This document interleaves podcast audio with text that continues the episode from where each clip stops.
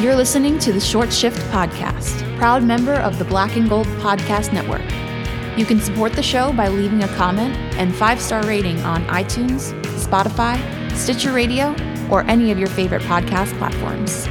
You can contact the show via Twitter at Short Shift Pod. Cynically acclaimed, incredibly online. It's Boston Hockey Talk with your hosts, Thomas Nystrom and Andrew Johnson. Enjoy the show. But yeah.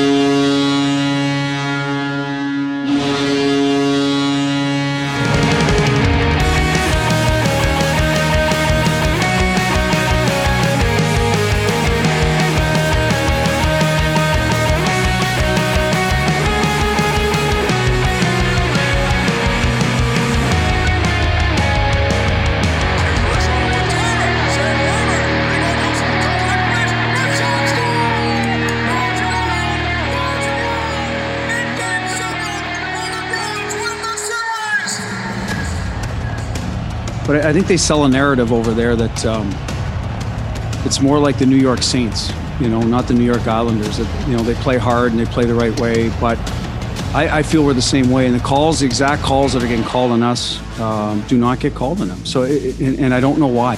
You've got continuous high sticks every game, the exact same high sticks. You know, Bergie and Nelson behind the net, the one that comes up on Smith. Marshy got called for that in game one. I could go on and on. Wagner the other day in front of the net. You know, maybe we need to sell them more flop, but that's not us. You just hope they'd see them. I mean, the same calls go against us. So it's not like I'm sitting there going, well, every call against us sucks. It's not true. It's just the end of the day, the similar plays, they, they, need to be penalized on those plays. But like I said, I think they've sold done a great job selling that narrative that you know they're clean. You know, it's like the Bergeron today. He's throwing out the what the first two, three, four faceoffs he takes because someone mentioned. You know, have a little respect for Patrice Bergeron. He's up for the Selkes. he's been a warrior in this league, a face of the franchise, uh, does everything right for hockey, sells the game, and that's the way you treat him. I mean, come on you know, because someone speaks out and says something like he, you know, all of a sudden. So they just need to be better than that. Just, you know, just call the game what you see. Quit listening to these outside influences.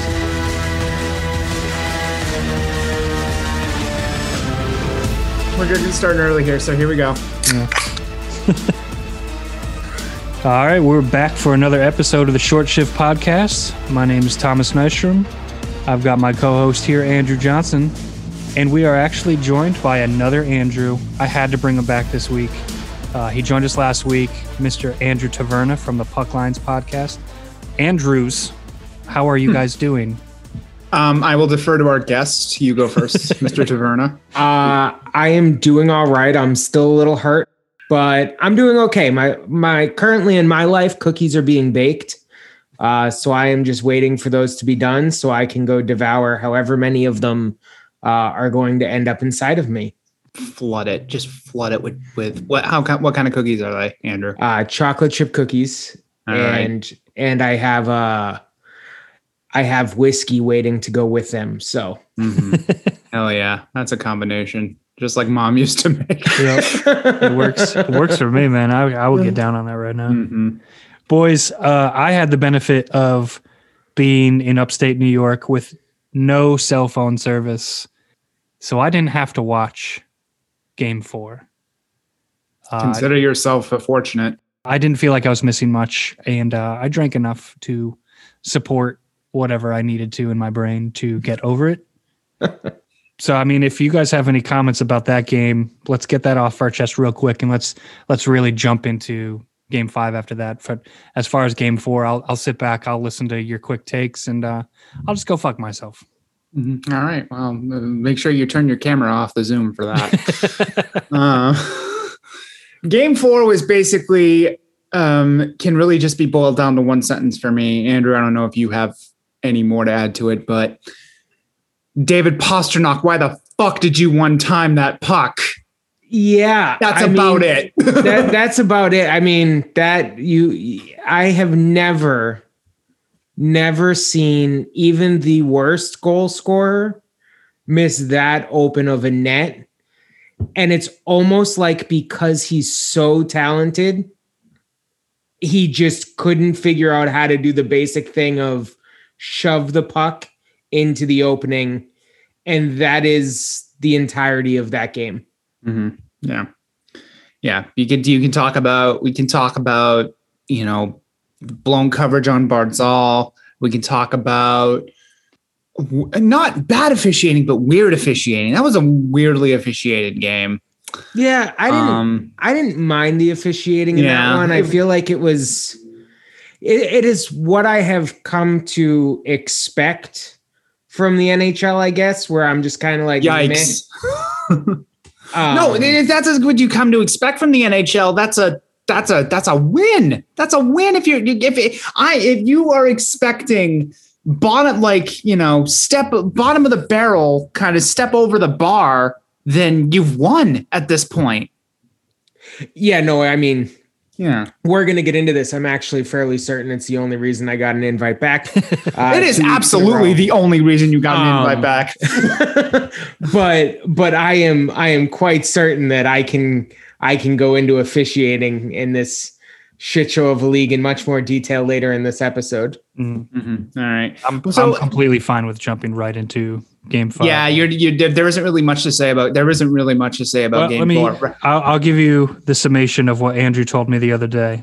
Mhm. Quote, I can basically fill you in. DK speared Barzal in the nutsack. A missed open net by Pasta. Rask was excellent. D held on, but the Isle made one more play outside of two empty netters. The end. Done. That's, it. That's game That's four. it. Andrew, you have Yeah. anything to add to that? No, I mean, uh Krejci should have speared him in the nutsack because he was being an absolute pest, cross-checking him four times in the back, and the referees clearly, like I said, you can come to expect what you can come to expect from the the refs, and if that's the worst it gets, then that would be great. But game 5 We're going to get to one in not. particular because I I did I did some prep work before coming on here today, and um, there's a pattern. There's a pattern that is that that is starting to come to the fore here. So let's get let's get into game five right now. Let's go. Yeah. Uh, so obviously we have a huge problem with the way the officiating's going in this series. Our coach speaks up at the end of that game, knowing full well he's looking at at a fine. Defends his team. Just you have to call out the league at a certain point, and it probably could have been done two games ago. But I have never seen a league so obsessed with maintaining their integrity while doing the absolute fucking least to actually have integrity. It's Between the eyes, man. Absolutely. it, this league's an embarrassment. the NHL went out of their way today to find somebody five times more than they fine a player because of the CBA. Now I get it; it's because of the CBA, right? The coach isn't isn't against those same standards. Logan Mullen made a really good point about that. That it that it, it is it is apples to oranges, but the point is it shouldn't be. Go on. Right. And and I think that's it. They went out of their way to find a coach five times more for saying something that was entirely truthful. And that bothers the hell out of me. Yep. Mhm. Um, I know we're not Rangers fans in this uh, uh, on this pod by any stretch of the imagination, but it's the same concept that bothered me about the Rangers getting fined 250 large. Yep. For telling the fucking truth, for calling out the league and making us Rangers fans for one day, which is not worth any price in the world. I mean the league proved itself to be idiotic in my in my viewpoint. It's you're willing to basically give a slap on the wrist, and yes, I get it's the CBA, but you have to make it make sense when it comes to a, at least a reasonable fine on a coach. But the league has taken the standpoint that player to player violence and safety, like recklessness, such as Tom Wilson grabbing somebody by the face and trying to throw him through the ice, that is less egregious than a coach just calling into question the league and the refs. It is it's embarrassment beyond belief. I don't understand how you can say that you're trying to protect these players or you're trying to protect the integrity of the game and then you pull this bullshit. Hundred percent. Yeah, and I mean we're we're we're going to we're going to find out next year because I got enough likes on my tweet this morning to go out of my way to stand up a uh, small mini website next year for next year's NHL season, where I will be collecting people's videos of missed or blown calls or just bad calls in the NHL. And I will be assigning a $5,000 uh, value to each missed, blown, or effed up call. And I will be distributing that in two uh, various ways. One, I will be calculating what the entire referee base would be fined if we put them all together. And then I will be doing a uh, score sheet or a uh, leaderboard of which referees miss, blow, or F up the most calls. Uh, and I will What does the winner that. get? What's that? What does the winner get? I'm not sure what the winner gets. What I'd like the winner to get is fired, but I don't think the NHL is actually going to care about my little uh, my little website. But my plan Andrew, is you have I- bigger balls than the NHL does. uh, if my plan is at the very least to make it damn well known why why this is such a problem and make people understand what the cost of this problem would be to the referees if they didn't clean it up. Mhm. One thing that's really struck me, and and Tom, and Thomas, you can you can vouch for this. At the very beginning of this podcast, we kind of made made a declaration that we are not people who complain about the refs. Mhm. It's only in real extreme cases. Well, and this is an extreme case. Like We have spent think- the last two episodes yeah. on a warpath in the most important part of the league's year. Yeah. How does this happen? I would like to also say that, or at least like to be able to think that if, if this was going the other way around, we would still kind of be having these conversations in terms of Oh, absolutely. man, like absolutely. We're, we're getting gifts, but there's there hasn't been balance. There just fucking hasn't been balance, Mhm, mhm. and it's it's frustrating. And I don't want to sit here and say that the reason that we're now down three games to two is because of the refs. It's that's not the only reason. It's Absolutely not. I do. I, I do want to get into. I do want to get into the actual product on the ice that has led us to this point. But right before you were able to jump on, uh, when it was just me and Taverna talking, no matter how much it seems like the calls or no calls are putting us in a hole, the Bruins are finding a way to dig out of it and and remain competitive. The the four one game wasn't really a four one game. That was a two one game, Mhm, mhm. and two empty netters are two empty netters. Obviously, it looks it looks worse at the final result or whatever, but the quality of play and all that stuff, like that was a close game, and it took it took a great play from Barzal with just batting it out of the fucking sky, Mhm. get one in. And T- Tuukka played well. One thing I want to ask you guys is how you feel about Tuukka getting pulled from that game. Clearly, it was an injury thing, uh, and uh, it seems like we're going to be without him in Game Six, without Lazar, without Miller, without Carlo. Like we're not we're not going to be fielding the best best possible roster come Game Six. How how are you guys feeling? Now it's not a guarantee. Well, fir- first, first things first. Um, I agree. I agreed with Cassidy's move to put in Swayman um, because a he was obviously he was obviously playing at less than hundred percent or less than the percentage he started the game at, and also I think he was looking for a jolt. I think he was looking for looking for a jolt for the team. Um, and that's the risk you kind of run when you when your backup goaltender has less than 20 games experience, putting him in in a tie series, game five. You're you're, you're going to have this question. If, if Jeremy Swayman was a five year vet, we wouldn't be asking this. Yeah. Um. Now about the idea of Rask being out, that's not a guarantee. Um, Cassidy came out today and said that if he's healthy, he will go. So he's hasn't been ruled out yet. If Swayman does go for game six, I'm gonna be more nervous than I would be if Tuukka was in. Mhm.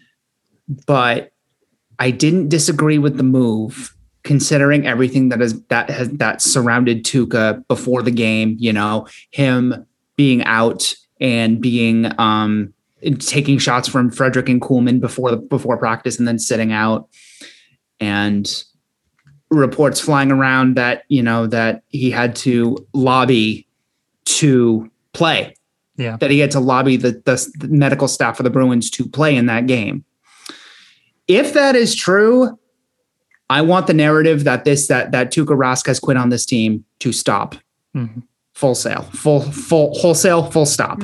The, the the problem with that is the people firing that narrative off are morons and don't actually understand what they're mm-hmm. talking about. But Yeah, I but think- the problem is, is that the morons that are firing off and don't understand what they're talking about are also amplified by the fucking radio shows. Yeah. well, yeah, I mean, if you're taking your time to listen to radio in Boston, I I wish you the best. Um, I I gave up that. I'm that sorry for your loss, whatever it was. Yeah, I mean, I I gave up that dream, or I guess nightmare, or I mean, all night, all nightmares are dreams, I guess. Anyways, uh, I gave up that uh, nightmare a long time ago. Jesus ago. Christ.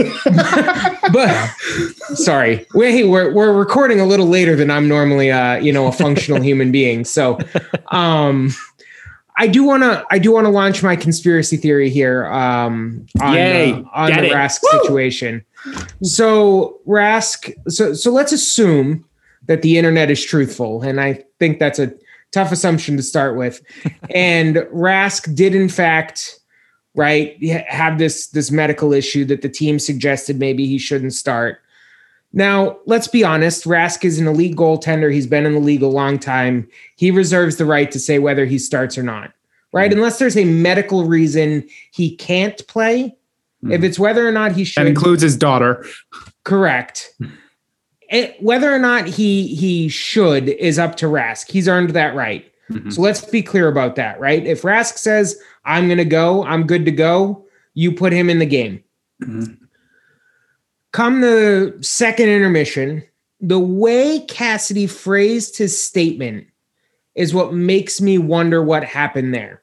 Okay. He didn't say, I made the decision to pull him. He didn't say Rask made the decision to come out. He said that Rask required treatment in between periods, and we made the decision to sit him for the third. So we made the decision, makes me think that Cassidy in the third said, Listen, I gave you the first two. You gave up four goals on the first 16 shots. I'm going to go with Swayman. And then game six, we'll reevaluate. I I, can agree with don't know that Rask had anything to do with that decision, I I totally agree with you. but I do think that the Bruins have made a clear statement in the third of that period that they're not going to give up. So, No. regardless of who starts game six, No. trust me, I would wholeheartedly 100% hope it's Tuukka Rask if he's good to go. But the fact that they had the confidence to put Swayman in in that position does make me feel like this team truly believes in him even more than maybe I do as a fanboy, Mhm. which I'm a big Swayman lover and I'm never going to deny that. So Mhm. I I would obviously prefer to see Rask, but I don't know that the team is as worried if they don't feel Rask can go. Right. I'm less concerned about Rask playing or not because I think that Swayman has the talent and the capability of stepping in and having a good game. I'm honestly more concerned with the D depth right now. Oh, Jesus Carlo being Christ. out, right? Carlo being out, and and there was those reports that said like he was skating and he was day to day. Like, how is that fucking possible? Like looking at him It was a lie. skating off the ice and they're, they're being carried basically. Like, dude, his leg went out. That's terrifying for me. And honestly, I think if we see Carlo again in these playoffs, I would question the decision making for the Bruins behind the scenes. Like, so I'm gonna I'm gonna let's go hop in the wayback machine for a second. When Tom Wilson did Tom Wilson things, and and Carlo was hurt, there was the same kind of weird gamesmanship with his injury. Do you remember this, Thomas? Where he he very clearly had a concussion and there was, and he was week to week, but we knew he was going to be out for a month at least. I didn't. I didn't think we'd see him for the rest of the season. To be honest. Yeah. And now with this injury, now, f- first of all, first of all, Boston Bruins, I love you. Do not piss on my head and tell me it's raining. They came out and said that it was a upper back injury. Stop. he went down when his head hit the stanchion on the glass and his left leg lost connection with his nervous system. We're not stupid. so I don't know why Carlo is being used as a guinea pig for this weird sort of tete-a-tete with the media or how they're reporting their injuries, but just say just say we just say he's going to be out. He's out indefinitely. That's all you have to say. And same with Kevan Miller too. Like eh, that them being cagey with head injuries is is like you said Thomas. I think the questions are already being asked. Yeah. Andrew, what do you think? Yeah, I mean, so so the Carlo one in particular bothers me, and and here's why. And I mentioned this on my shameless plug of Puck Lines podcast, which we released a new episode of tonight for the first time in a month and a half. So that was exciting. Congratulations on the new co-host, by the way. Uh, thank you very much. Um, but I, I mentioned this in that Carlo concerns me. He has a history of head injuries, but in addition to that, he has an injury history. And it seemingly is every time we get into the playoffs. So if I've got a bank on Carlo coming back in this in this year's playoffs to win the cup, Mm-hmm. I'm not sure I'm feeling so good. Is this a conditioning issue? Is this a is this just a fragility issue? What is this? I this don't think- Carlo? Because he's a big, tough kid. Well, Like I mean, we're talking about broken legs and concussions. I don't think that has anything to do with con- conditioning. enough. That's that's Just circumstance, that- oh, the- unfortunately. just an absolute string of awful luck. Yeah, Yeah, like I feel like the dude needs to go out and like do one of those like I don't know what do they do like smoke out your house or something like I'm not sure how those things work, but Oh, the- uh, the hyperbaric chamber where you like you climb in and like isn't that what Derek Jeter used to do or some shit? I, don't he know. needs something. He need he maybe it's like a spiritual intervention. Maybe he needs like I I don't know if he needs to go to confession. Maybe he did something wrong that he's not saying, but like the guy needs something because right now it's seemingly just bad luck. Mhm. But I don't know that this team watching this this D corps these last two games, I don't know that this team without Carlo is is going much further. Yeah. I mean, I think they come out and win game six because I think it's the Bruins' identity to Mhm. come back and to fight and to claw and to try and win. I think they could maybe even pull off winning game seven because honestly, Andrew, don't do this to me, man. this let, let me tell you why. Let me tell you why. This team has shown that it's resilient, that it can battle, that it can win, and frankly, they've played really well.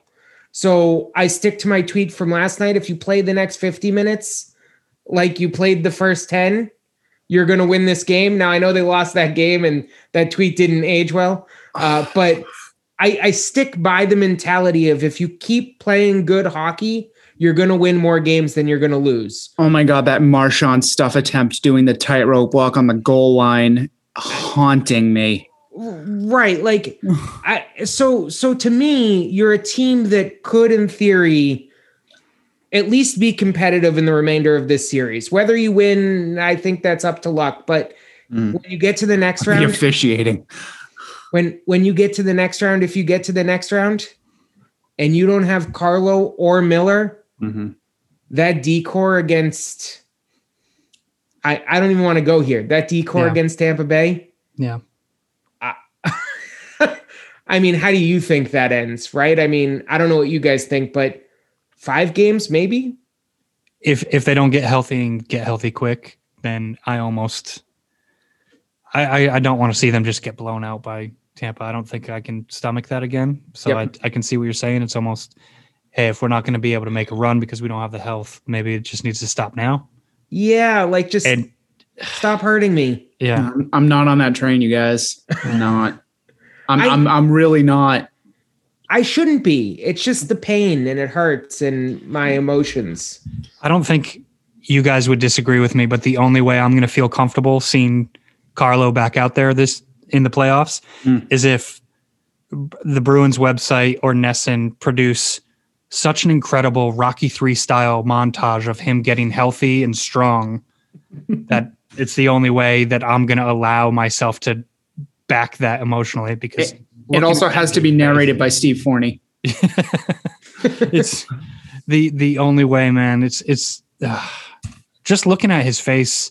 The the cameras got him, and he just looked fucking lost, and it was scary. It was scary from a human element. No, Yes. that was a that was a that was a I think I call I think on Twitter I called it his a factory reset. You Yeah. can in real time you saw his brain kind of turn off and turn back on again. Yeah. It was frightening. And So then d- out, outside of him, you got Lazar's banged up now, and Lazar's been at least serviceable guy in his role this this series, and and honestly the playoffs in general. Lazar's done a great job in carrying around two boat anchors. He really has. It's Yeah, that then- fourth line is just freaking awful. yeah. oh my god. And then we have and then we have Miller out, and I don't. You never know what to expect with when he's going to come back or Mhm. how long. Like I don't even know what the injury is at this point. But Mhm. yeah, I mean we're not going to be putting our best foot forward stepping into Nassau again, and it's it's it doesn't look great. Uh, I'm not going to give up because it doesn't seem like this team has given up. And No. There were a lot of good things to take from that game, as There- as, there as was. stupid as it sounds. and and I I feel like having gone back and watched most of uh, the play from Game Four, Hmm. I feel like the team didn't quit in that game either, and that's that's kind of been the trademark for this team. Even going back to the previous season, like the way that last year started, it felt like there was a number of games where uh, we're two two goals out of it, three goals out of it in the middle of the game, and then all of a sudden they make it a game, whether they finish off and win, if they win it in overtime, or or if they just get close and lose, but at least remain competitive. That's kind of the identity of the Bruins for me the last couple of years. So until they actually get knocked out of the playoffs, you got to believe, and that's the the sadness of fandom. It's it's uh, around this time of year, you hear you see a lot of people asking, "What's it like to not have a good portion of your identity tied to the success or the failure of a sports team? What's that like? Is it nice?" I, I'll just never know that. yeah. I mean, we've been spoiled as a fan base for a fan of sports teams from this region. It's been a long time since we've been Mhm. able to disconnect ourselves from from an organization. Like we've been winning championships since I was in high school and I'm fucking 37 years old now. Like this is it's bananas the run that this town has been in. yeah. Uh, but you also gotta you gotta take some L's too. And Of course. uh, as as much as it sucked to lose to St. Louis a f- two years ago, I I couldn't sit there and complain too long Mhm. because then you just sound like the spoiled bitch that so many other fandoms like to think that we are.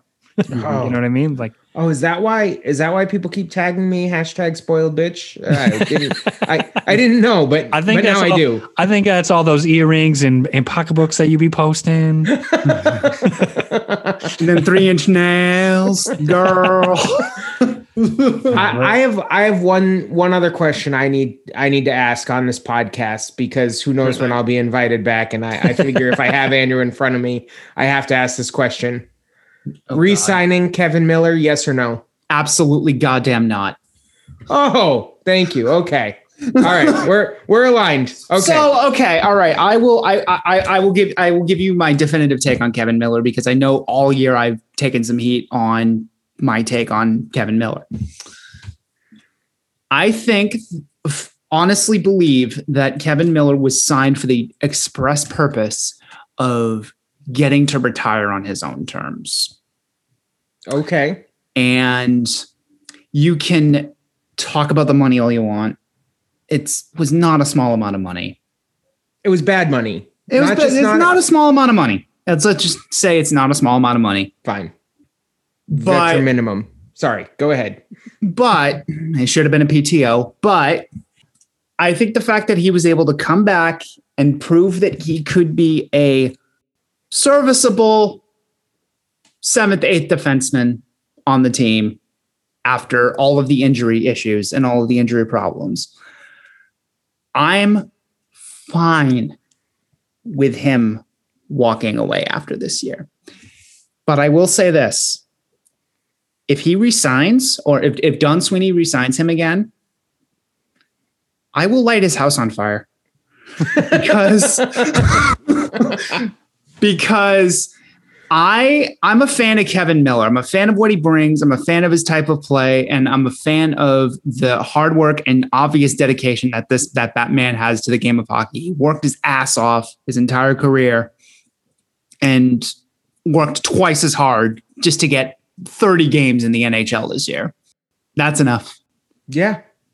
Wait, hey, hey, you know what? I I respect that take. I do. I you know what? Here's what I'll say. I know I was very um maybe the opposite on the whole Kevan Miller signing.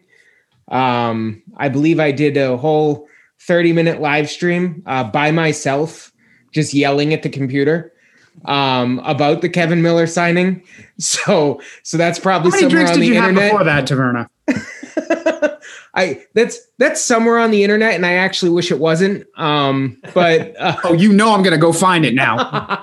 uh, let's let's hope not. Um, but I think here's the deal: you miss him right now, so that's where I'll say I'm. I I'll, I'll meet you in the middle. You're meeting me in the middle. Mhm. I'll tell you right now, I miss him. I wish you were in the lineup because I think you'd I make a difference. in 100% miss him because uh, because man, if I have to see Jarred Tinordi skate around like a fawn, just learning how to walk, and then trying to handle the puck like it's hand, like it's shooting a crossbow with his hands again, I'm gonna I'm gonna shove my head through the television. I'm it's Is that I'm gonna- per view? S- say what?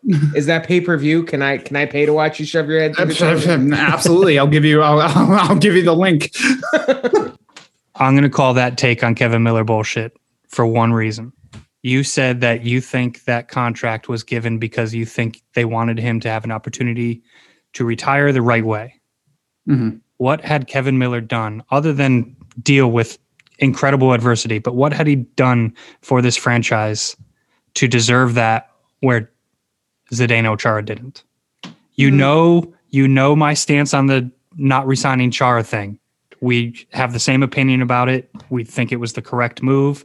It turned out to be the correct move in retrospect. Mhm. But to say that you think that's the main reason he got re-signed is fucking bananas to me. Well, because you could have potentially done that for Chara for less money. Well, it could have been for li- well, it it also could have it also could have been for uh, well, it's actually kind of a moot point because whatever whatever we offered Chara, I mean, I don't think we'll ever know what exactly we offered Chara, but whatever we offered Chara, he didn't accept it. I think that was because of the role, and as it would have turned out, he And- would have played more games than Kevan Miller. He would have played more minutes than Kevan Miller. Yeah. for less money. So for that reason, just Can I make one other just bold just that statement? just that trigger that Can- you're saying that's why he's he ca- or that's why the Bruins brought him back. I just I can't see that as logical just because just because of the other guy standing there waiting for a contract. I'm going to make one other bold statement about this topic, and then I can let it go. Mm. Chara would still be playing right now. Yeah. Maybe seven minutes a game, Fine, Yeah. fine. but it's seven There, minutes more than we're you. getting. But Thank you. it would be Okay, seven minutes so- more than we're getting out of Miller right now. unfortunately. so that's seven minutes. Seven minutes. I don't have to see Tinordi too. So Yeah. like, I will say I think a healthy Kevan Miller right now would be more productive than than Chara Mhm. at this point. I don't think Miller had a bad season from when he was actually able to get on the ice. Miller had Miller had a damn fine season for what he for what he was asked to do. Yeah. And when he played, Yeah, exactly. Exactly. When he played. And, you know, I think Don Sweeney, I think Don Sweeney made the correct decision to not budge from his ask for Zdeno Chara. He made the wrong, he made the wrong decision in the sense of the money. But I think it was, I honestly do believe, and I, I and I have said this from minute one, it was a respect contract. How much of a price can you put on respect? That's a question for Don Sweeney.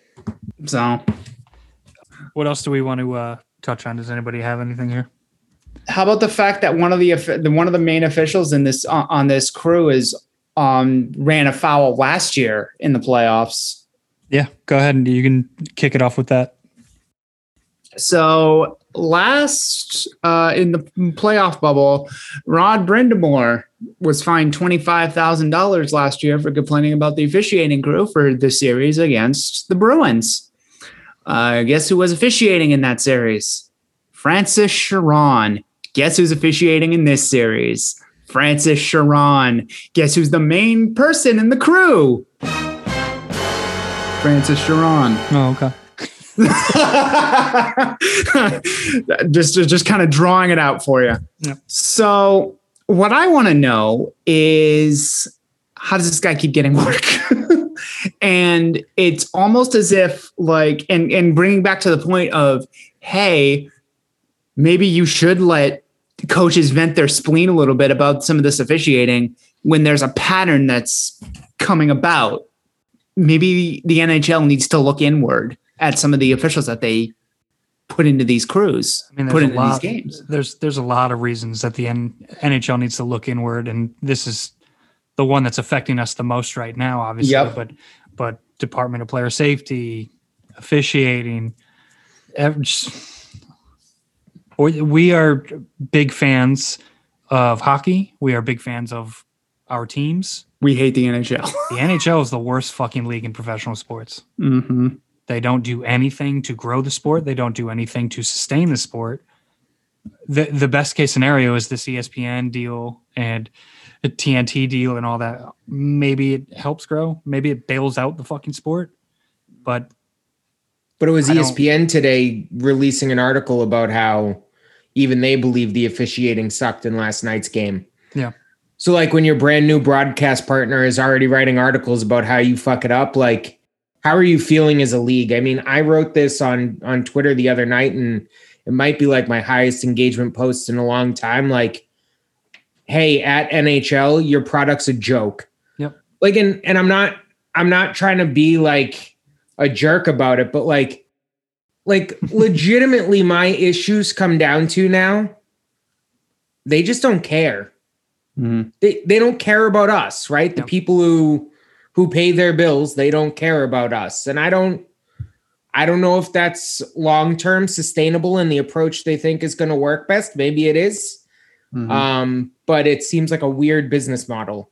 yeah, I honestly love that ESPN is calling them out too because it's just like it's noticeable and it's an issue and they're investing billions of dollars into hopefully this this sport continuing to grow. And if they're saying that before they've even aired their first fucking game, it's just like, yo, we're noticing some things. Let's fucking clean this up because we're not dealing with this. Mhm. That's best case scenario for us as as Yeah. hockey fans. Period. Right. And and you know, A- Andrew, you spoke this into existence last week, and I swear to God, if this comes to pass, I'm gonna put a flaming bag of shit at your door every day for hockey season from the from opening day until the cup is awarded if this happens but the the the, the best thing that the NA that the ESPN can do and Turner can do is not hire Pierre goddamn McGuire. Mm. If they don't do that, they've already won. If they don't do that, they've already won. That's true. th- I think that will help grow the sport because can you think and I'm I'm speaking seriously as as and I know you two are are are, are fans outside are fans more fans outside of hockey than I am. Can you think of a broadcaster who was more universally reviled than Pierre McGuire in any of the four major sports? I mean, I have one right off the bat, Mm. but it's kind of like a love hate thing because it's like he does a good job. Is Joe Buck? Mm-hmm.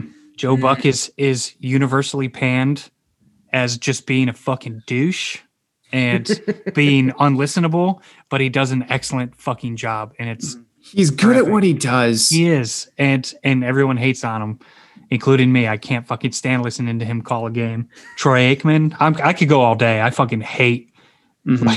I hate 90% of commentators in professional sports. Um, truth be told, if I wasn't a Bruins fan, Jack Edwards would be right there at the top, man. Like there are Mhm. times that he is just, like I cringe at some of the bullshit that comes out of his mouth.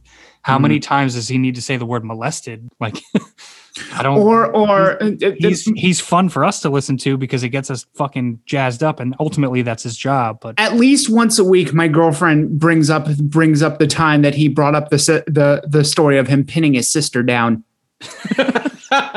do you guys remember that he he he, brought up a like I, th- I think he was trying to paint a picture of, of, of a of a scrum of a scrum on the side on, on the sideboards. And he brought up a, a, a an anecdote of pinning his sister down and telling her to be quiet or shut up or something like something to that effect. And you can hear uh, Andy Brickley's silence was the loudest thing in that building that night because it was just 20 seconds of nothing and then Jack just starts to call the call the game again like nothing happened. Like are we not gonna like no no you need to answer for this. Oh, it was legitimately and, and and this is a hard bar to to climb it was mm-hmm. legitimately one of the creepiest things he had ever said. And i don't know if it's like the the so the- you do remember this Andrew? Oh oh i remember it vividly Okay. because it's it it haunts me in my nightmares. I mean it is it is easily and, and i am telling you this is a difficult thing for him to say it is easily one of the creepiest things that man has ever said Reminds me of the uh, summer that I grew to be bigger than my older sister. And I pinned her to the ground and said, I've been counting.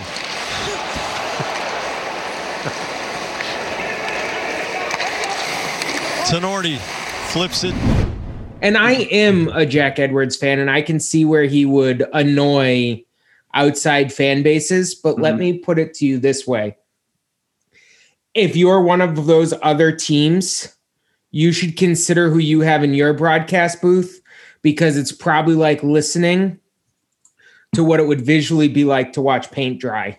I mean, there are some bad, bad broadcasting teams in the NHL. Uh, and and um, I, I got a taste of this earlier this year, um, and I can probably chalk this up to age. Rick Jeanneret is fucking terrible. And Buffalo fans, if you're listening, I don't apologize. He sounds like he's waiting for death to knock on his door. and I wouldn't, I mean- wouldn't you if you had to watch fucking 60 to 100 fucking Sabres games every year? um yes, I would yes. welcome death. I would, I, I but don't please. know. I don't know what this podcast stance on Buffalo is, but I Um, refuse to acknowledge or even uh, think about the fact that Buffalo exists as a franchise. It's hard, man. Like I have a soft spot for them Mhm. uh, personally, but part of it is also just because they're they're just a miserable franchise, and their fans are fully aware. I've said on this podcast before that I'm very confident the fan base could literally just fill out questionnaires and run the franchise better than anyone in that front office. Oh yeah, I would I would wholeheartedly agree with that. Yeah. I mean, listen, I've said this before, I'll say it again. There hasn't been a franchise since Milan Lucic stole it. And that was the last that that franchise ever existed. I mean, at this point, welcome back to Quebec Nordiques Yeah. via the Buffalo Sabres. I mean, I am all in. Give away the franchise to literally anyone. Well, at least give at least give the franchise to somebody who's not going to hire hire a boutique rink runner as a G- general manager. Yeah. it's such a it's such a good hockey town with such a terrible organization. Like it may it may honestly be the worst organization in sports. Yeah. Oh yeah, easily. Yeah. So we got off on a tangent about uh, about growing the sport. So they've done absolutely nothing to grow. They've done absolutely nothing to grow the sport in in a se- and maybe have hurt their own chances to grow it in a season where it was crucial. A COVID season where everyone is home and need a distraction from everything being on fire.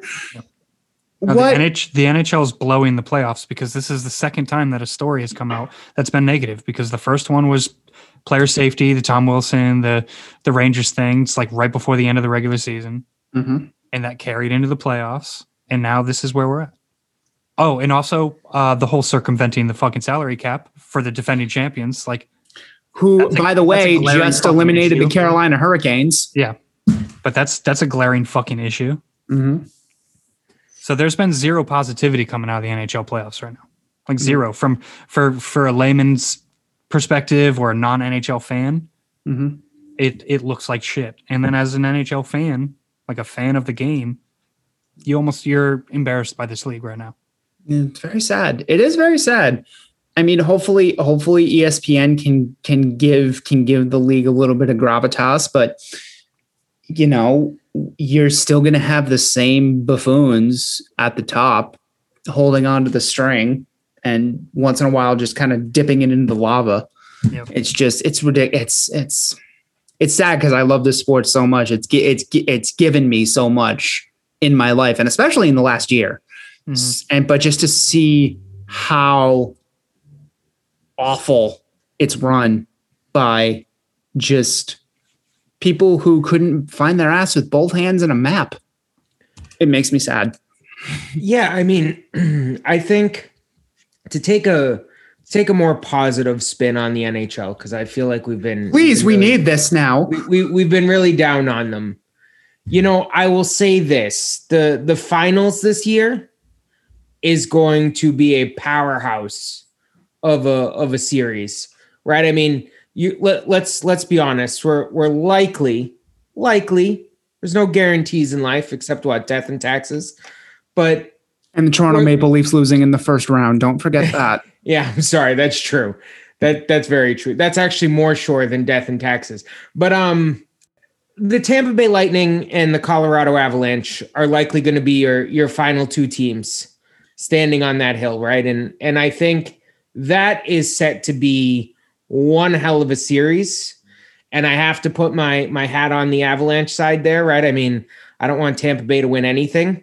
Um, but but that's going to be one hell of a playoff series. So the NHL does have some good stuff coming. As a Bruins fan, I tweeted out here while we are recording tonight that I was feeling depressed uh, that the winner of the Bruins Isles series will have to play Tampa Bay. Um, it's sad, right? I, I said uh, it doesn't feel much like winning. Uh, it's like if you went to the carnival, won a prize, and the prize was a scary clown hiding in the back of your car when you were leaving, right? Like that's that's what getting Tampa Bay in the next round would feel like. Mhm. But um, it does make for an exciting product when you let a team go eleven million dollars over the salary cap. 17 I was being generous by trying to say that some of it was within the rules of within the rules of the game. So I was Yeah. only going to clock them with the 11. But yes, if you want to count the actual monies, they're 17. Yes. yes thank you Again, I was trying to take that positive approach, but I'm really struggling with this league right now. yeah it's it's it, it's hard it's hard. But okay all right let's actually i, I want to ask a question here. Say that this isn't our last episode of our first full season doing the short shift podcast during hockey. Oh my god. And the bruins pull this off in game six and game seven. Regardless of the result of the tampa series thomas i'll start with you do you view this as a successful year if they if they can pull this off Uh, if if they get out of this round, I think it is. Mhm. Uh, the overall, obviously, we can dive into the the cup window for Bergeron, Marchand, et cetera, like the core of this team. like i knew your answer I'll, but I'll I'll view this as successful Mhm. uh, because it's hard to get to this point. It's it it truly is. It's it's hard for organization to go deep, and they will have overcome so much if they win the next two games. After getting knocked out of the playoffs, I would probably be down on it for a little bit, but in retrospect, like it's better than not making the playoffs, man. There's been there's a lot of fans of a lot of teams that didn't make the playoffs. There's a lot of fans of teams that got knocked out in the first round unceremoniously, and hi toronto yeah, it's i'll uh, never not be happy about that i'm sorry no, no. I mean that's that's a that's a good that's a win for us Mhm. as an organization. Uh, absolutely it is very concerning watching how good the Canadiens appear to be at this moment, but It's Oh, uh, whoever! a- oh my God! for another time. that uh, I, I will say this i do i whoever comes out of the the vegas colorado series is going to paint the arena with the canadiens just the the talent disparity is just so wide andrew what do you think So I started off this season um, by saying that I didn't think the Bruins D corps could do anything. So I'm going to be honest with you. Mm. If I evaluate this objectively with where I thought this team was going to be this year and what Don Sweeney had done in the offseason, not at the deadline, but in the offseason, I would say this season would already be a success. interesting Then I started to watch them play this year. And now I'm saying if they don't make it out of this series, it's a major failure. wow okay can you expand on that Yes. So, for the first time in maybe his tenure with the Boston Bruins, I feel like Don Sweeney, kind of not on his own because of luck and the fact that Hall clearly wanted to be here, um, brought a spark to this team that I have not seen him bring before.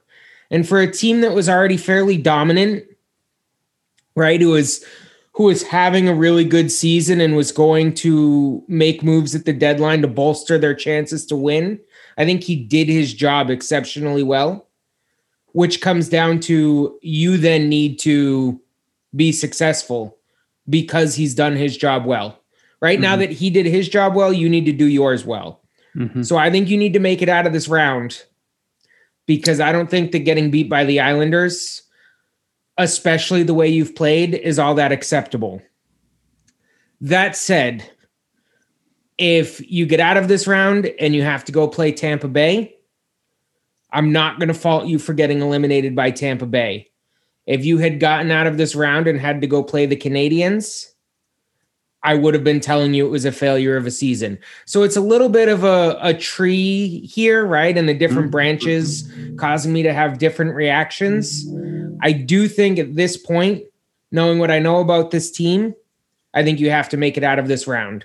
Mhm. If you had told me they would have made it out of the first round after the offseason, I would have told you you were out of your damn mind. Yeah. So that's how that's how it kind of shifts along the way.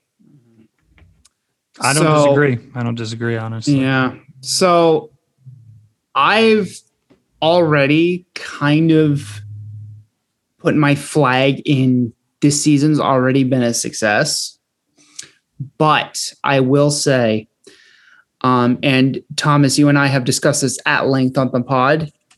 Um, regardless of what happens from here on out, this offseason that Don Sweeney, this upcoming offseason for Don Sweeney is the most important in the last 15 years in this in this city in, in on this team. Yep. I think he is reg- regardless of unless unless they win a cup. I'll say unless they win a cup. Um which put that realism wherever you'd like. But unless they win a cup, we are in the most important offseason in Don Sweeney's tenure, and he's going to start it on the hot seat. Yep. It's 30 million in cap space. The core is running out of time. The window is open that little tiny bit. September evening, it's cold, but you still want some air in the house. It's about it's about yay big. I think this season is is a success, but it's going to be all for naught if he blows it in the off season. Yeah. so that's kind of where I am. I think we're already in the successful territory. I think I think we've sort of exceeded expectations considering what a lot of people were thinking of the offseason in the offseason, but we're going to have to see. But do you But- think do you think they should beat the Islanders? I do. I do. They've been the best They've been the best team. You're right. This Just is saying. yeah okay all right. I was gonna say is this is is is this gonna sound mad stupid? But no, they have been the better team. They have been. We're up. We're down three to two, and the Bruins have been the better team for probably how many periods have we played in this series?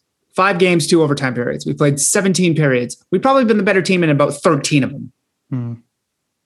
Like the officiating has taken over this series. And now we, we're now we're getting coaches fined. We're getting Barry Trotz accusing Patrice Bergeron of cheating, which I will stomp that man myself if he continues that. Well, and Um, then Bergeron gets thrown out on the first Yeah, face off of the night. I mean, come on. Get Yeah. the hell out of here with that. That yeah. It's like it's like it- it- it- don't make it so obvious that's what you're doing. You know what I mean? I'm, I'm going to put it out here right now, and I'm going to put it out on the line. I'm guaranteeing a game six win. Whoa. I'm guaranteeing a game. I'm guaranteeing a game six win. This has to even out at some point. The way that this team has played, the way that this team has fought. Um, Curtis Lazar's injury is what it is. He's been carrying the boat anchors.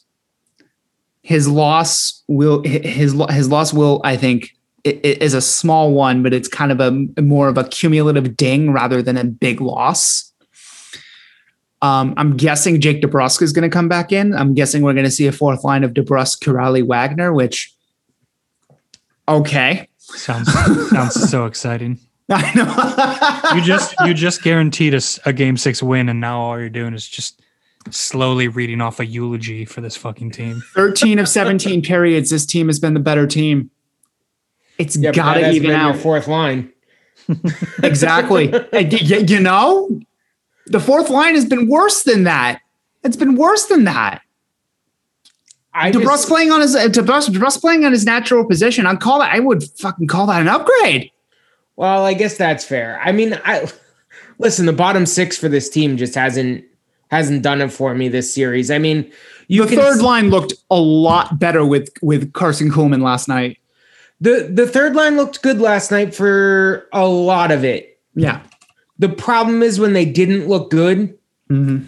it was at points that it was making a major impact in the game. Mhm. Right? Your your third and fourth line, the biggest thing they should do is not fuck up the game for you. And last night, it didn't feel that way. Well, that was. I mean, I, I would I would sort of put the onus on the on ice product. Let's forget about the officiating for a second. I'd put sort of the onus of the on ice fuck ups to the uh our penalty kill, which What penalty kill? yeah, thank you. Mhm. That's where I was. I was waiting for one of you to jump in with that one. Um, if Jarred Tinordi doesn't stare at the puck like he's found the love of his life when his stick breaks and just kicks it instead of instead of that, or if Sean Kuraly puts a little bit of strength at a clear attempt instead of trying to make a cute drop pass to Marchand, that game's headed into overtime it's these little tiny mistakes that just blow up into molehills. You know, I I uh, I texted Thomas this morning, Andrew. I don't know how much of a of a of a maybe old school wrestling fan you are, but I'm basically calling calling the New York Islanders uh, edge because they are the ultimate opportunist. Every single opportunity that they had, they've cashed in on them, and kudos to them. Kudos to them for doing that. But this has got to even out at some point. I'm not going to guarantee a series win. I'm not. I, I'm not that. I'm not that stupid. But I'm stupid enough that I'm guaranteeing a game six win. I I I, I would tend to agree with you. I'm not going to guarantee shit because I'm not out of my mind. But I didn't I claim that I wasn't. You just heard me. I I would I would tend to agree that I think Game Six will will be a win. You know the the one factor uh, I, I touched on tonight on our podcast, but I haven't brought up tonight is coaching. And honestly, I kind of feel like Barry Trotz is out coaching Bruce Cassidy right now. I was literally I going think- to ask that before we Mhm. knock this one down. I think that's. I think that's. I think that's fair. I think that is fair. I think the timeout last night was the flipping point for me. Mhm. That timeout was about maybe one of the best timeouts I've seen taken Mhm. in the NHL this season. Mhm. He knew his team was sitting back. He knew they were playing a protect the the house kind of game. Mhm. And what does prevent? And what does they were playing a prevent? What does prevent defense do? It prevents you from winning. Yeah, I mean, he knew that that was the exact moment to take that timeout, and they looked like a different team after that timeout. It was brilliant.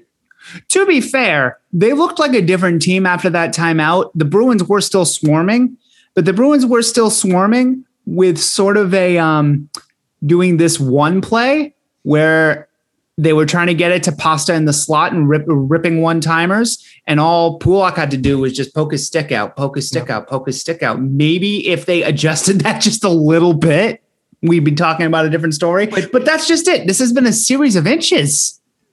Well, but I think that comes back to coaching as well, right? I mean, Of course, of course, back to the absolutely. true.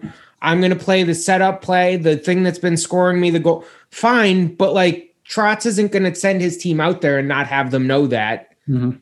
right? Like you've you've got to do something to spark that creativity to give you that advantage. And I just I haven't seen it yet. Now, hopefully, it happens in Game Six, right? And he comes out there with a, a little bit of a different look if he needs it, and I mean, he's going to be forced to make changes to that fourth line, regardless of how much he wanted to refuse to Mhm. touch it. So we'll see where it goes. But I just thought it was worth mentioning that I think coaching is legitimately playing a role in this series. Um, I think that Trotz is better than Cassidy at in-game adjustments. I think Cassidy is a little better at game-to-game adjustments, but I think Trotz's advantage outweighs Cassidy's advantage. I think the gaps aren't. I think the gaps don't equal, if that makes sense. And I feel like Cassidy is normally better at the in between game adjustments. Mhm. I think his refusal to touch that fourth line has been one of the strangest things I've seen out of him since his tenure in Boston. Yeah. Mm-hmm. Mm-hmm. I you'd Yeah. have to assume that his the way he handled the post game was by design. Like he knew he was going to say some shit. All the heat, You- all the heat on me, all the heat on me. I think I think that was by design. I think that was mm-hmm. that's kind of like one of his strategies. It seemed to be a strategy when he quote unquote called out Rask after the other game and I don't know. He does he does some interesting stuff using the media or manipulating mm-hmm. the media. So we'll see what the reaction is, man. But I I loved Greg Wyshynski's uh, quote after after Cassidy's press conference where he goes, "God, I wish Cassidy would give us something on these post game pressers." Yeah. exactly. Oh man, Andrew, thanks again, man, for uh, joining us. I obviously always like having you on here. Uh, two episodes in a row, bro. You gone streaking. Yeah, I hey, I appreciate you guys having me on. I do have a lot of fun. It's obviously great talking Bruins hockey with you guys. So so I really do appreciate it. Thank you. Tell me, tell me a little bit, real quick, about uh, Puck Lines returning because that's one of our favorite other podcasts here. Yeah, so uh, we we officially uh, dropped our uh, first episode under new co-host Connor Green uh, today. So that was a lot of fun. We recorded today, and I dropped it within two hours of recording. Fastest edit in my life. um, Oh, instant chemistry. Hell yeah. yeah, yeah. No, it was it was a really good episode. We had a lot of fun. Um, I actually think we're probably going to do another one this week. So we'll we'll drop two in the first week, and then we'll probably go back to that one a week um, cadence. But it was a lot of fun. We look forward to having our listeners back. We look forward to doing some more betting. Um, I know I said it on your your last episode, right? But the the NHL has certainly made this playoffs uh, interesting for betters. Um, so uh, if you are able to stomach risk, uh, come on over and and listen to some of the things we tell you to bet on. Uh, thanks, Sounds great, my friend. thanks again to our listeners. Uh, if you guys don't already, uh, follow Andrew Taverna at Andrew Taverna, and is it at Puck Lines Pod or just At Puck Puck Lines? Lines Pod. Okay. So make sure you've uh, give that a follow, give it a listen, rate, subscribe them, rate, subscribe us. It's the best way to help these podcasts uh, continue to do what we do. And uh, looking forward to Game Six, man. Bruins, Bruins at the New York Saints. Ah, don't. Oh my God, don't, don't. I'm shocked I haven't seen any shirts yet. Uh, I'm sure it'll happen at some point. If if we can get around this team, I don't think anybody wants to be rewind or reminded if if we don't get around them. So That- we'll see it- how it- it goes. Yeah, if we don't win tonight, that's going to be the new bunch of jerks, and I'm going to hate every minute of it. Yep. All right, boys. All right. Thanks, guys. Later. Later. See ya.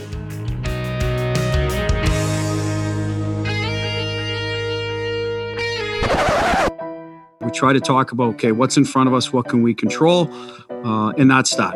And that's all we've ever done, um, and that's what we'll continue to do. And and and maybe Game Six will be our day where we get the calls that go our way. Maybe not. I don't know. I can't look into the future. We'll be ready to play. Uh, it's do or die for us, so we better be ready. Now they can't tell me nothing. We give it to the people, spread it across the country. Can we go back? This is the moment. Tonight is the night. We'll fight till it's over. So we put our hands up like the ceiling can't hold us.